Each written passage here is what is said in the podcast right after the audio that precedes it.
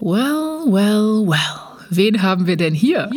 Huhu, wir haben 17 Uhr und das heißt, herzlich willkommen bei FOMO. Was habe ich heute verpasst? Heute ist Donnerstag, der 3. Januar 2022. Mein Name ist Esmin Polat und ich habe was Ordentliches gelernt. Ich habe nämlich eine Ausbildung zur staatlich anerkannten Meme-Herstellerin gemacht. Heute geht es um Schuldenflex, Hashtag Wir werden laut und wie eine Briefmarke bald Videogrüße schicken kann.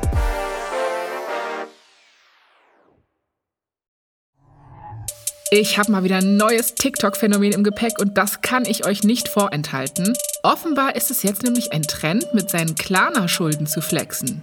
Tschüss. Ja, echt. Mein Kollege John Stanley Hunter vom Finanzmagazin Finance Forward hat dazu einen Artikel geschrieben, den packen wir euch in die Show Notes. Aber ich habe es die Tage auch immer mal wieder unter dem Hashtag Klarna-Schulden auf der For You-Page gehabt und mich gewundert, dass junge Menschen sich gegenseitig mit ihren offenen Rechnungen überbieten. Weird Flex, aber okay. Eine Userin schreibt zum Beispiel, ich wette, niemand kann meine Klarna-Schulden toppen und blendet dann den Screenshot vom Desaster aus mehr als 1000 Euro ein.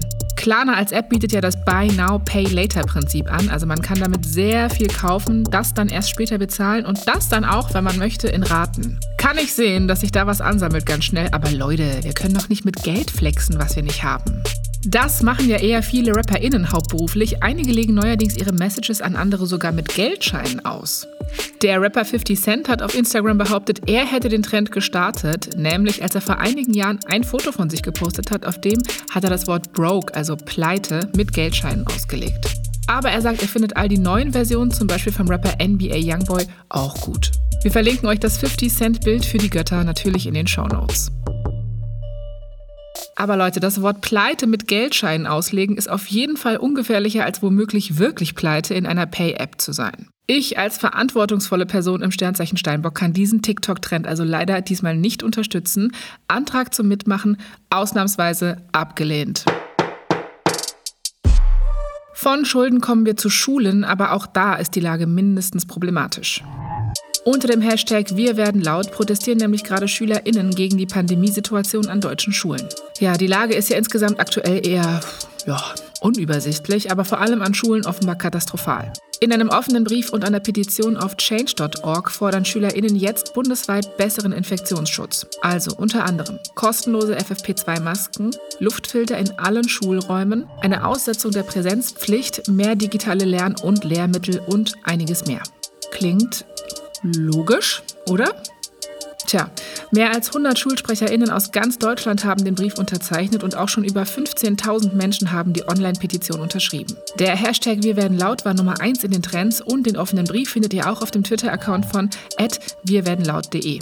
Der Brief richtet sich an Bildungsministerin Bettina Stark-Watzinger, den Gesundheitsminister Karl Lauterbach und die Präsidentin der Kultusministerkonferenz, Karin Prien. Die SchülerInnen schreiben, dass sie sich gewissenhaft an die Corona-Maßnahmen halten würden, aber dass die Situation nach zwei Jahren und in der fünften Welle eben unerträglich geworden wäre. Sie schreiben, dass sie körperlich gefährdet und psychisch belastet sind.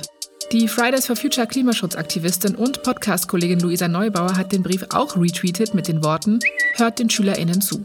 Passenderweise trendet gerade auch der Hashtag Wo ist Scholz? Viele Menschen finden nämlich, dass unser Bundeskanzler zu wenig in Erscheinung tritt, auch was Pandemie-Management angeht. Ja, wir sagen euch Bescheid, sollte er auftauchen.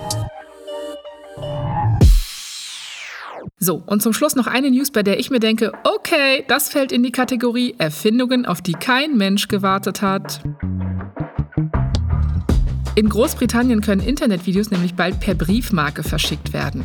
Die Royal Mail, also das ist so wie die Deutsche Post bei uns, fügt ihren Briefmarken bald sogenannte Data Matrix Codes bei.